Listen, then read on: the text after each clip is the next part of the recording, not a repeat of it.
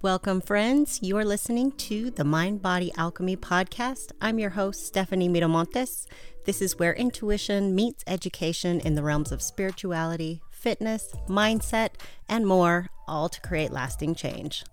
Welcome back to the podcast, and thanks so much for being here. I appreciate how you keep showing up for every episode. And if you are new here, then welcome. We are going to talk about one of my favorite subjects and that is trigger foods. Trigger foods are one of those things that some people get super excited about, and other people are terrified of them. Those who are terrified of them generally have some pretty intense labels that they've given these foods. And I just want to demystify the trigger food.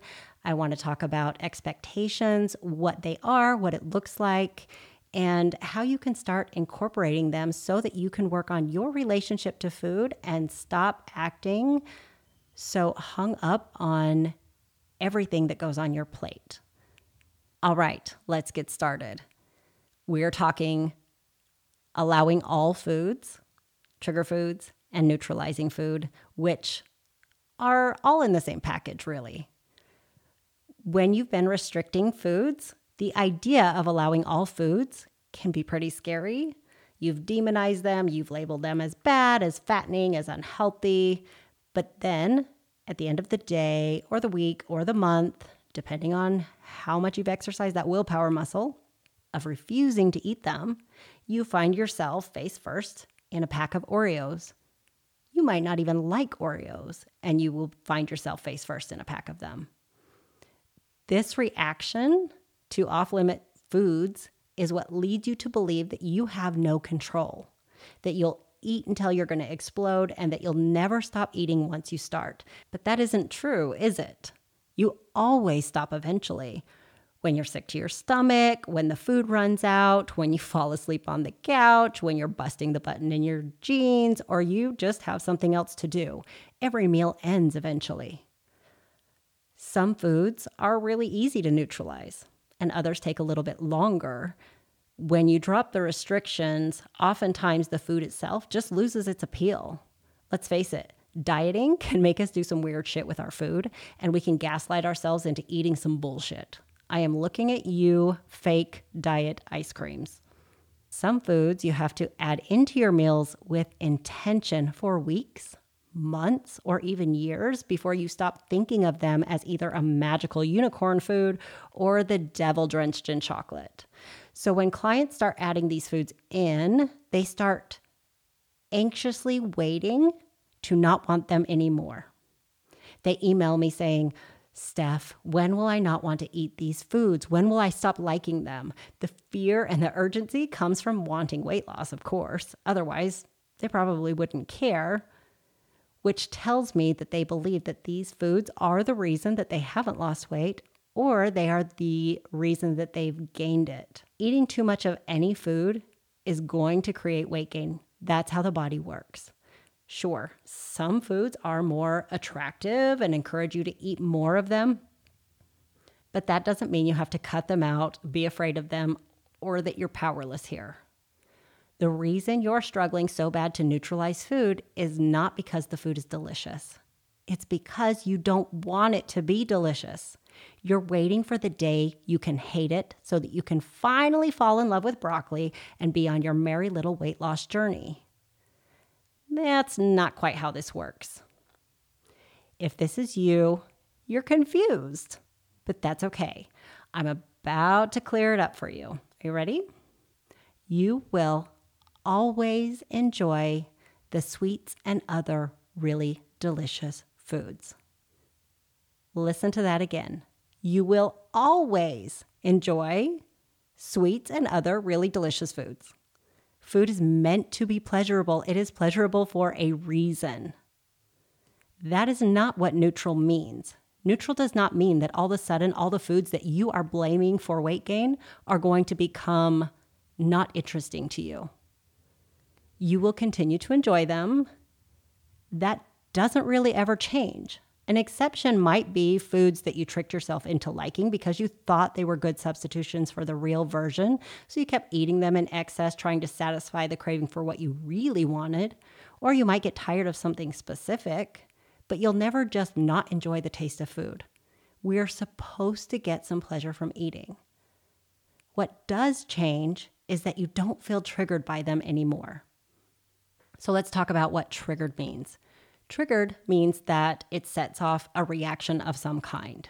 People associate being triggered with something so negative and they try to make it mean something that is so bad. And they're like, oh my gosh, it's triggering, it's bad. I think foods are bad now because I'm calling them trigger foods. But the reality is, the trigger part means that it triggers some sort of reaction, some kind of emotion or behavior. That is it. So let's not get hung up on the word or make it mean something that it doesn't.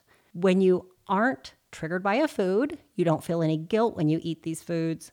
You don't have to have them at the very moment that you think of them or just because they're around you. There's no shame or negative emotion attached.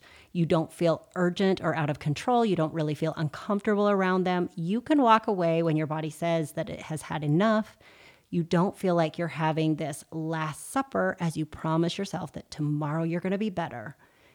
They don't have to do your heavy emotional lifting either, meaning that you don't only get your pleasure from these foods, you get it from other places as well, and they aren't your band aid for pain. These foods become something that you choose to eat because you want them and because you're hungry. You're present with them. You eat enough to satisfy your taste buds and body, and then move on. It isn't about not wanting them, and you trying hard to not want them is slowing you down from getting to that neutral place. So, if you're serving yourself a tiny bite, hoping that it's going to be enough to make you tired of eating it, but not so much that you'll gain weight or stall your progress, you're stepping on your own foot here. They're struggling to keep it to a small piece of cake when you really wanted to eat the whole slice as your dinner. So you eat the small piece and then you go back for another sliver and then another. And before you know it, you've eaten half the pan. And this happens because you're trying to sneak it past yourself. You're trying to make it a little bit smaller. You're trying to make it seem like it's just a little bit, it's just a bite here and there, when the reality is it isn't. And the reason you want it to be so little is because you don't want to hear the voice in your head criticizing you for eating cake. When if you would have just served yourself the full slice in the beginning, you would have walked away satisfied because your brain requires satisfaction at your meals too. It's not just these evil taste buds that make you feel out of control. Your brain wants to be satisfied by the experience of eating. It's not very satisfying to keep sneaking little bites, trying to trick yourself into thinking you haven't eaten them. Now, another issue that comes up with trigger foods is limiting the type. While most clients tend to gravitate towards the sweets and maybe some chips or crisps, whatever you call them, those are not the only types of foods that might be triggering something for you. Logically, in the front of your mind, because you've villainized it so hard, you know that sweets are the problem. But humming in the background, this idea that you've completely ignored is that you haven't even considered that you are terrified to have two sources of fat on your plate at one meal, a carb at the end of the day, or heaven forbid you eat protein, fat, and a carb at the same meal. You'd never consider salad dressing or cheese or both. Perhaps you're someone who was taught that fruit was bad went through that phase myself. Maybe you balk at the idea of cinnamon and sugar oatmeal packets, but you're okay with the steel cut oats because they're healthy. But inside, you know that you would love the convenience of the packet and they always smell so good. But ugh, sugar. Because of these hidden food rules, it's common to feel like you've neutralized food and then have something else come up for you kind of catches you by surprise, and you find yourself doing the work again. That's okay. There doesn't have to be all this pressure to get it all over with. The idea is to practice, to be present, to keep working on it. When these come up, accept the challenge as it comes and remind yourself that you are capable of eating any food responsibly. Try incorporating a wide variety of foods into your meals and watch your diet rules hit the road. Now, the last thing, it's probably not the last thing, but it's the last thing I'm going to talk about today that comes up with trigger foods is family and social dynamics. There is so much shame attached to eating these foods in front of people because of what you have made them mean or because of who you have pretended to be. You might identify as the healthy one, the dieter, the one with the iron willpower. That's what everybody thinks of you because that is the face that you have put out into the world. They don't know about your secret eating. They don't know about the binges. They don't know about your drive through on the way home from the restaurant getting what you actually wanted to eat. And so you have this identity that maybe you've gotten some praise for over time. Maybe somebody has congratulated you and just said something like, Oh, I could never do what you do, and you're so strong. And that made you feel good. And so losing this identity as the healthy one, or the fit one, or the dieter can be really challenging. What would they think if they saw you order something off the menu without any substitutions or restrictions? When you lose an identity, the ego feels it. It sends out feelings of shame and fear. It wants to grab it back. That makes it so much harder to drop the emotion and get to neutral. So, if you are dealing with an identity, just expect or manage your expectations that this is going to take a little while for you to work with the food and also with your mind. But here's the good news you get more practice.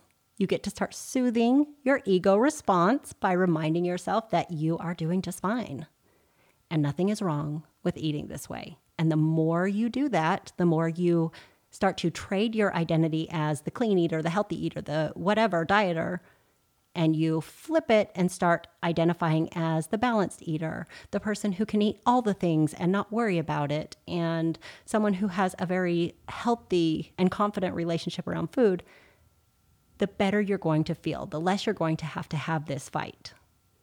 In my experience, the fear of losing the identity and being judged by others is pretty unfounded. Instead, most loved ones tend to be curious and relieved to see you finally eating in a way that looks normal to them. There are exceptions, of course, a partner that's a health nut, that you've been hiding your secret eating from, the concerned parent that worries that you might be doing some kind of damage to your children because you're eating chocolate alongside your chicken breast. There are some individual challenges that we have to navigate as they come up, but it usually only takes a conversation that directly asks for support in the way that you need to receive it. Everyone's journey looks a little bit different. What one person needs to work through, another won't think twice about. This is all great news. It means that you get to keep the pleasure and work toward your goals. It means you can bring back your childhood favorites, your culturally traditional foods, and you never have to look at a menu ahead of time again to ensure that you can order a salad to strip down, take all the good stuff off, dump your purse chicken on top, and concoct your own calorie free version of a dressing made out of mustard all foods are fat loss foods depending on how you eat them. And that is something you need to start working on believing. If you're restricting and binging, secret eating, feeling out of control at restaurants or on weekends, then you aren't experiencing a healthy relationship with food. If you catch yourself saying, we can't have that in the house, or I'll eat my face off, or put it up in a high cupboard, or get it out of my sight, or hide it from me, you are not experiencing a healthy relationship with food. The reality is, food is meant for three things pleasure, nutrients, energy. When you cut out the pleasure, you lose more than just the taste. You start losing control. You're taking away one of the best gifts being a human gets us a delicious and pleasurable experience that you get to have several times a day. And bonus, it's essential to keep you alive. How great is that? Why are we trying to ruin this for ourselves? I eat all of these kinds of foods often and I enjoy them. Sometimes I leave bites of them behind, and other times I eat the whole thing. But that is how I treat all of my food. I ask myself, what sounds good to me? I eat it, and I leave the rest behind when I've had enough. It's a very neutral feeling, kind of boring, but there are no lingering feelings of guilt or should have There isn't any urgency about it either. If I want it and I'm hungry, I'll eat it. If I don't, or I'm not, then I won't. That kind of relationship with food is peaceful and it doesn't happen quickly or easily for most people. It takes practice. It takes walking away when your mind says there's still food on the plate, but your body has said it's done. It takes hearing those self sabotaging thoughts and reminding yourself that food is abundant and always available so that binge eating and restriction doesn't get triggered. It's being willing to acknowledge when you could have done a little bit better and stopped a few bites sooner, but being kind to yourself in the process. It takes being willing to screw it up and overeat while you're figuring it out. You won't want to eat all the things until you're sick forever. But if that's how you feel now, the only way out is through. Restriction is not the answer. And now it's your turn. I'd love to hear your stories. I want to hear your experiences. Shoot me an email, DM me on Instagram. And if you got something out of this, please do the cool thing and rate and review the podcast. Screenshot it, share it on your social media. Be sure to tag me so I can come and show you some love. And of course, my inbox is always open. So I look forward to hearing from you, and I will see you next time. Bye.